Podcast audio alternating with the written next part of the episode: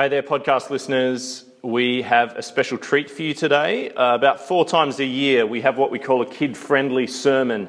Uh, it happens during school holidays. And basically, I pitch the sermon such that the kids really get the first half, and uh, I, I make some extra comments to the adults at the end. It's an unusual kind of sermon, but it's one that seems to work for our congregation, and I hope it's of benefit to you too. Anyway, here's the sermon. All right, we're going to pray, and then I'm going to speak to the kids particularly first for about 10 minutes or so, and then, uh, well, please be listening in though, because the heart of the message is in that bit. Um, and then I'll speak to um, particularly the grown ups or, um, well, just not the kids, you know what I mean. Let's pray though uh, first as we come to um, John 20 together. Our great God in heaven, we thank you not just for the chocolate and the holidays the friends and the family this Easter, we also thank you, our God, for showing us what really happened on that first Easter with the story of Jesus. And we ask, please, God, help us to learn it even better today. In fact, we pray that we would come to love Easter and especially Jesus just a little bit more for this time we spend together now. We ask it in Jesus' name.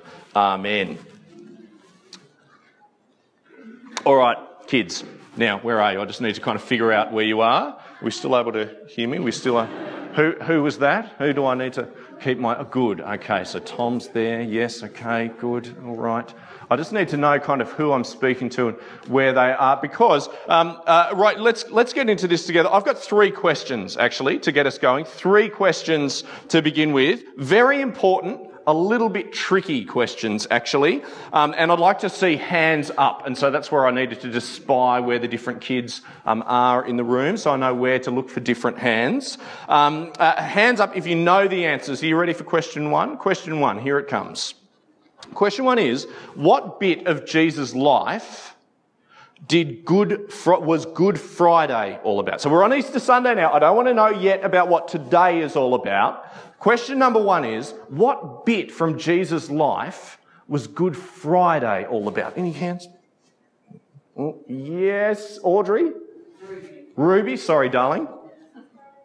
Jesus died on the cross. Excellent answer. Hang on, is this a different answer, Christo? Because you seriously don't want it to be much of a different answer. Uh, yeah, Christo? Great, excellent. Okay, no, that is a good answer. Okay, no, no, that'll do, Jesse. Um, so, yes, Jesus died on the cross. He died for our sins to give us forgiveness. He died as a man. Okay, that was question number one. You ready? Question number two. Which bit about Jesus is this morning all about? So, Easter Sunday, hands in the air. Which bit about Jesus? What are we remembering at the moment? Um, yes, Felix. Rising from the dead. Excellent, Felix. Well done. Yes, resurrection. Coming back alive. Like, really died. Good Friday. So, Christo and uh, Ruby's answer were absolutely correct. Really died, um, but coming back to life. Resurrection from the grave. He came back alive. Okay, last question. Question number three. Now, I'd like to see hands for this, but I don't want you to call out the answer. I just want to know if you've got an answer. Question number three is you don't have to tell me. Question number three is um, put your hands up if you know someone, you have a friend or whoever. How many of us know someone who does not believe that Jesus rose from the dead? Do you know anyone who, has? Don't call out their names. Can you think of anyone? Grown ups as well, you can pop your hands up for this one if you wouldn't mind. Who knows someone um, no, you, you, may not have enough hands to represent all of them. Um, uh, know someone who knows someone who does not believe that Jesus rose from the dead. Um, it might be dad, it might be best friend, uh, it could be even one of our sisters or siblings or brothers or whatever. It might be a teacher at school, all sorts of different people. Okay, hands down. So let me tell you our big idea for this morning, this Easter morning. I want you to know that while some people these days aren't so sure that Jesus rose from the dead, the Bible shows us that he really did rise to life, and now everyone who knows it gets to help spread that great news of Jesus' resurrection. That's our main point um, for today, and we're going to see it in John's Gospel. Shall we take a look at the Bible together? So you might have a Bible on your lap. John chapter 20, uh, starting at verse 10, is where you need to be looking. If you don't, that's totally fine. You can just read it along on the screen. The verses will come up there. So turn with me, kids and grown ups. Let's turn to John's Gospel. Um, and chapter 20, that's big number 20. If you've closed your Bible and need to find it again, big number 20, 20 in the text. Um, if you don't have a Bible, as I said, don't worry. Now, a, a quick check, okay? to help any folks who are still learning this stuff. Um, who wrote John's Gospel? Can anyone tell me that? Hand in the air. I see. Who wrote John's Gospel? I saw the right answer on your lips, Evie, but your hand's not up, so sorry. Liam? Who wrote John? Ruined it, hands.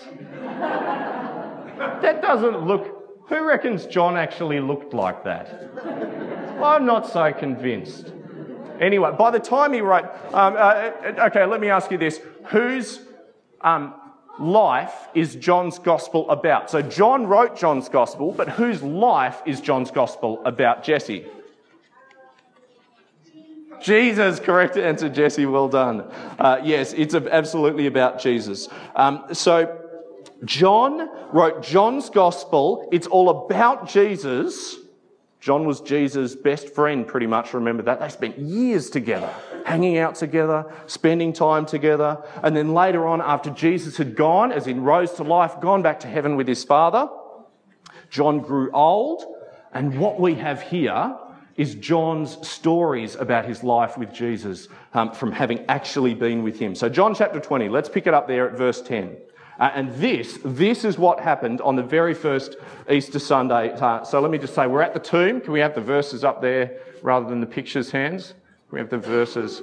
Uh, we're at the tomb at this point, um, and where Jesus' body was, and the tomb is open at this point. They already know that. That's where we're up to in the story. Peter and John have, um, have just been there. So, verse 10. Then the disciples, that's talking about Peter and John, then the disciples went back to their homes, but Mary stood outside the tomb crying. As she wept, she bent over to look into the tomb. What, why is she crying? Can anyone just help me with that? Why is Mary crying, Christo? Because Jesus died. She doesn't know yet that he's alive. She just knows that his body's got. Okay, so what does Mary think might have happened to Jesus? Someone other than Christo. What does Mary think might have happened to Jesus? He's died. His body's not there anymore. Ruby? Stolen the body? Who even does that? Yes. Um, so let's, uh, let's check her answer in, in just a minute because she's going to tell us. So, part the way through verse 11, as she wept, as Mary wept, she bent over to look into the tomb and she saw two angels in white seated where Jesus' body had been, one at the head and the other at the foot. They asked her, Woman, why are you crying? They have taken my Lord away. See, good answer, Ruby. They have taken my Lord away, she said, and I don't know where they've put him. At this, she turned around and saw Jesus standing there, but she didn't realize that it was Jesus. Woman, he said, why are you crying? Who is it you are looking for? So this is interesting, actually. So Jesus is standing right there. Do you see that? Jesus is standing right there with Mary, but has she changed her mind yet? Has she changed her? Uh, uh, is she, does she think Jesus has come back alive, or does she still think that he's dead and someone maybe has still taken the body? Put your hands up if you reckon Mary, just at the bit that we're up to, reckons, nah, he's still dead. Put your hands up. It's, it's what I reckon. That's, that's what I reckon. Um, and I wonder um, if maybe, have you ever had this? Um, she just couldn't see Jesus. Have you ever cried so much that you just can't, everything looks smushy? Um, you can't quite see properly. You're, you're, all in a bit of a, you don't know which. You, I wonder if that's what's um, going on here. Perhaps. Anyway, verse 15, let's keep reading. Woman, he said, why are you crying? Who is it you're looking for? Thinking he was the gardener, uh, she said, Sir, if you've carried him away, tell me where you've put him and I'll get him. And here comes the bit where Mary starts believing. Jesus said to her, Mary.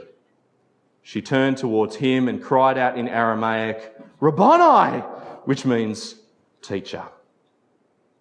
All right, we're nearly there. I have one last question for you. Uh, now, I don't know the answer to this one actually. I have a hunch, but I don't know the answer. I'm interested in your opinion. Um, so here it is. Um, hands up if you have an answer for this one, kids.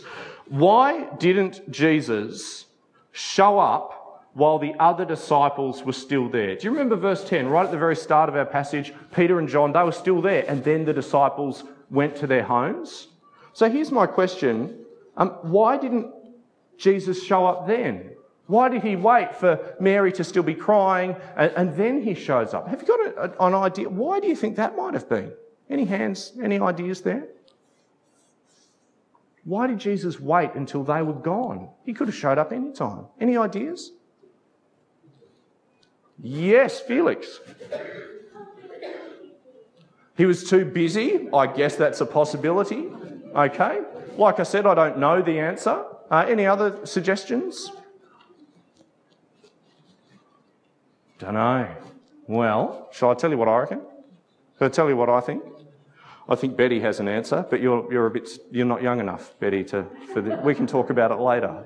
Um, let me tell you what I reckon. I reckon it's because right from the very first Easter, Jesus wanted everyone to know that telling the world about Him, telling the world about rising from the dead, telling the world about new life from the grave was everyone's job.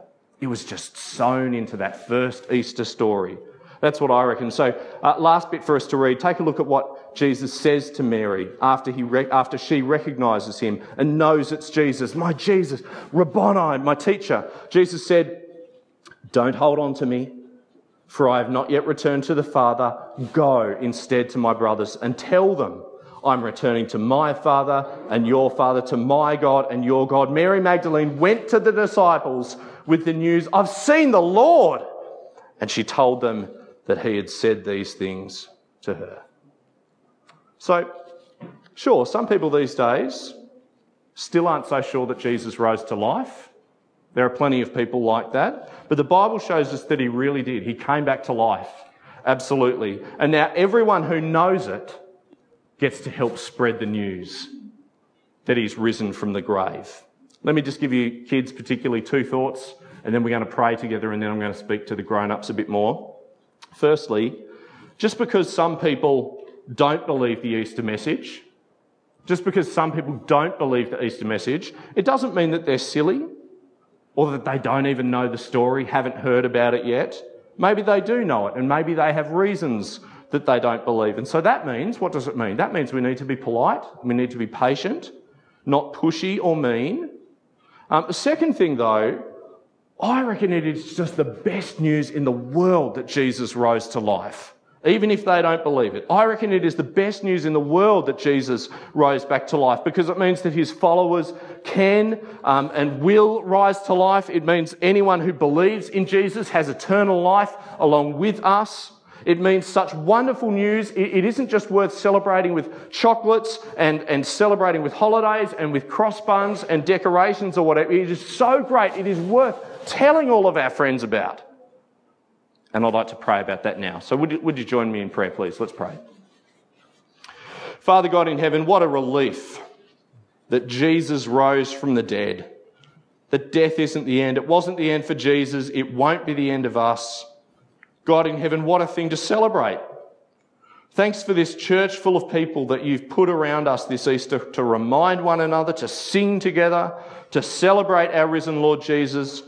But Father, we pray too for all the people that we know who aren't here, um, and they're not at any church this Easter.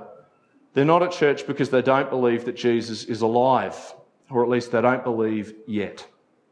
God, would you please help us to be courageous?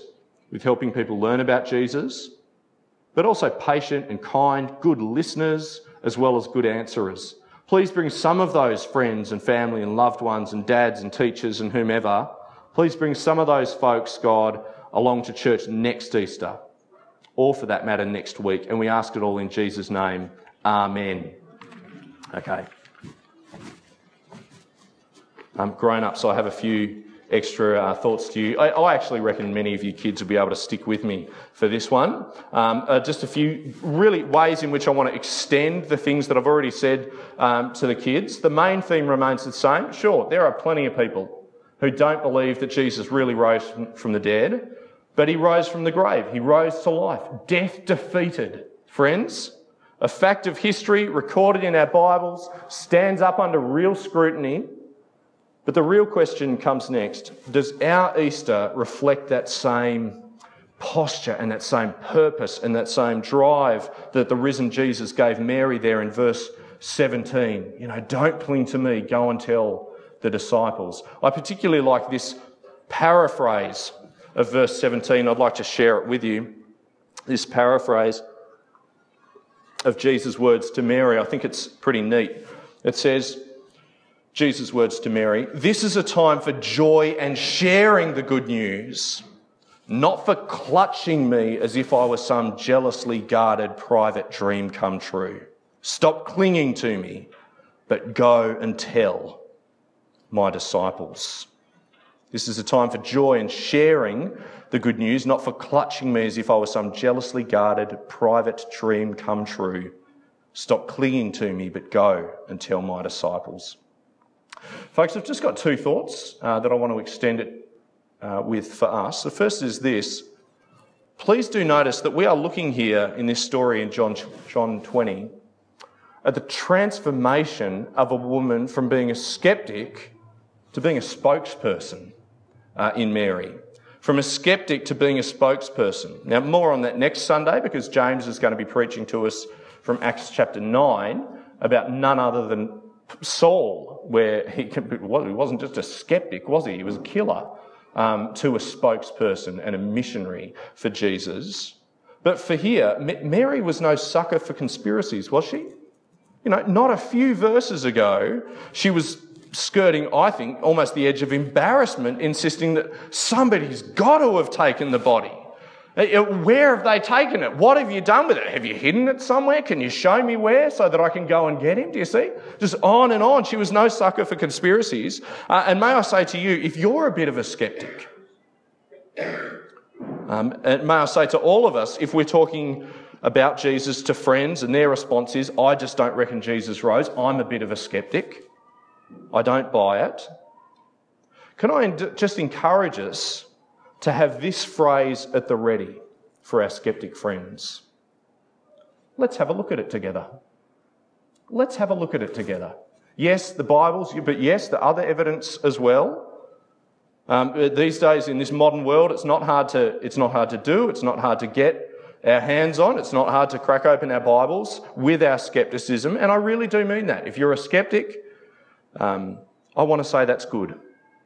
Let's use the tools of your skepticism to get to the bottom of the matter. I don't think we need to be afraid or scared of scrutiny, brothers and sisters. And, and if I, as your pastor, can help with that, I'd love to. I, and I mean that absolutely. I'd really, I'd love to help you out um, in looking into the resurrection of Jesus. Uh, our Basics of Christianity course may help you with that. To be fair, the scope is a little bit broader uh, with that course, but we'll talk about the resurrection. And if we need more time to do that besides, then we can make time for that. Okay, anyway. so first, from skeptic to spokesperson. Second, in a different direction altogether, let's take another look at that thought from verse 17 again, that paraphrase. A time for joy and sharing the good news, not for clutching me as if I were some jealously guarded private dream come true. Is that what our Easter celebrations look like? Here's the question I've been mulling over this Easter week. How do we do that as a church? How do we make it a time for joy and sharing, not for jealously clutching? Do you see? How do we do that as a church? How do we do that as individuals? Um, how do we do that, you know, in, in, just the different spheres of life? In our family life, those of us who are in a family. Uh, in a share house, those of us with flatmates. Among friendship circles, or at youth night for that matter, amongst our classmates. And specifically, how do we make Easter look like that time for joy and sharing the good news, not for clutching some jealously guarded private dream come true? How do we turn not inwards at a time of celebration, but impelled outwards? I think it's worth noting that for Mary, it was literal. I've just got a few thoughts under this heading. For Mary, it was literal that she was gripped by the risen Lord Jesus. Actually, right there. Uh, it was so, um, you know, uh, personal, direct for her. We can't, um, and I guess for us, we can't pretend a joy that we don't have. What I mean to say is, if we haven't been gripped by Jesus personally, well, it's no use going out with the gospel, is there? If we haven't been gripped by Jesus personally, we won't be able to manufacture a convincing joy apart from Jesus. And so, even Mary, yes, she goes from Jesus, but she doesn't depart from Jesus, if you take my meaning. She doesn't leave him behind. That's step one. We've got to be gripped by the gospel ourselves. Step number two, I do wonder if we've lost in our broader culture, I mean, the permission um, to be joyful about Jesus. Do you know what I mean? That social permission to have real joy in our Lord Jesus. Um, and inst- instead, I think sometimes we buy the lie, don't we? That we ought to somehow be a bit embarrassed or ashamed um, about him. More pointedly, I wonder how it's going to play out as and when our kids then observe our kind of reservedness and our uh, social shame when it comes to Jesus, our public guardedness. How will that play out in their lives? May I say, some of you aren't like that. And it is a joy to us. Some of you aren't at all guarded about your Christian faith. You're bold, you're clear, you wear it on your sleeve, and it is an inspiration for the rest of us. Please keep doing that. Uh, don't let us down in that way um, and show us what it is to live an unafraid life for Jesus, authentic and me, and yet public with my um, Saviour. Uh, step one, step two, step three, lastly, I reckon verse 16 is this enthralling little window on conversion. Could we have a little look there together? Let's close with that. Here was the moment for Mary, the moment. Jesus said to her, Mary.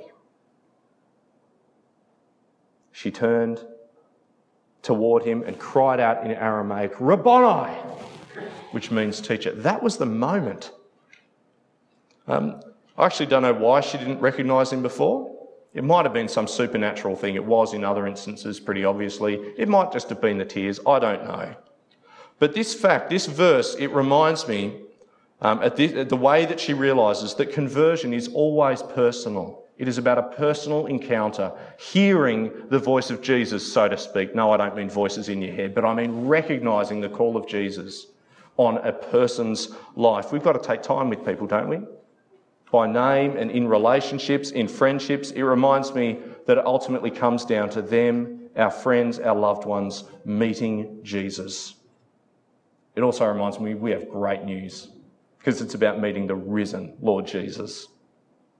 Quite literally, from crying at a graveside to crying out in happiness, that's the resurrection. That's Easter Sunday. Let's pray.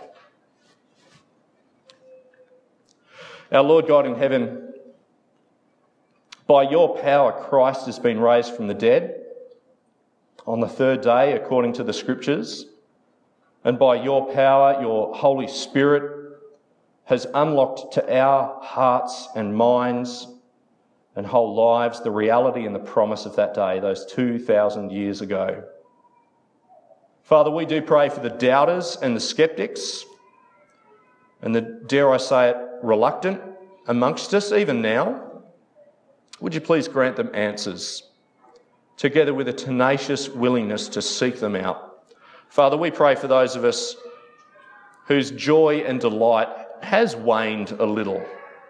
Please direct our eyes back to Jesus and back to his resurrection, back to the sheer delight and relief of Mary uh, or of Thomas for that matter, the other disciples in time uh, reignite our engagement with Jesus in that way, please, and after that sort of pattern. And God, for all of us, we do ask, would you teach us to resist those forces that would dampen and curb and suppress our desire to bear the name of Jesus publicly? Those cultural and social mores are pretty difficult to figure out and navigate sometimes, and we confess that our own sinful self interest and mixed, emotion, mixed motives uh, can get bound up with all of that. And so we pray, Father, give us a dose of Mary's simple hearted boldness as she bounded back to those disciples with joy in her heart that morning, May that joy in Christ be ours today, this week, and until next Easter, we ask it in Christ's name. Amen.